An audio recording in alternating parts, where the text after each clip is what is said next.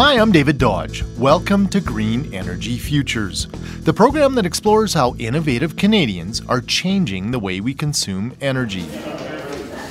This week, we visit the NAIT Polytechnical School in Edmonton, Alberta. NAIT is known more for training carpenters, welders, and electricians, but a new alternative energy program is preparing technologists for the emerging green energy economy. Program Chair Jim Sandercock explains. They start by looking at the individual technologies, then they start looking at how do these technologies play together in hybridization. They learn about economic modeling so that when they're working on a system, they can do pricing they can do project management. Students learn about renewable energy technologies in a gleaming state of the art laboratory. The course covers everything from wind to solar, geothermal, biofuels, and even fuel cells. It's renewable energy geek heaven.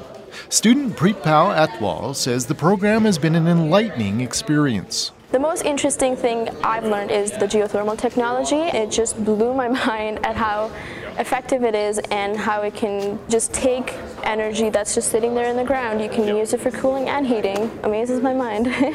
to learn more, visit greenenergyfutures.ca. I'm David Dodge. Green Energy Futures is supported by TD and Suncor Energy.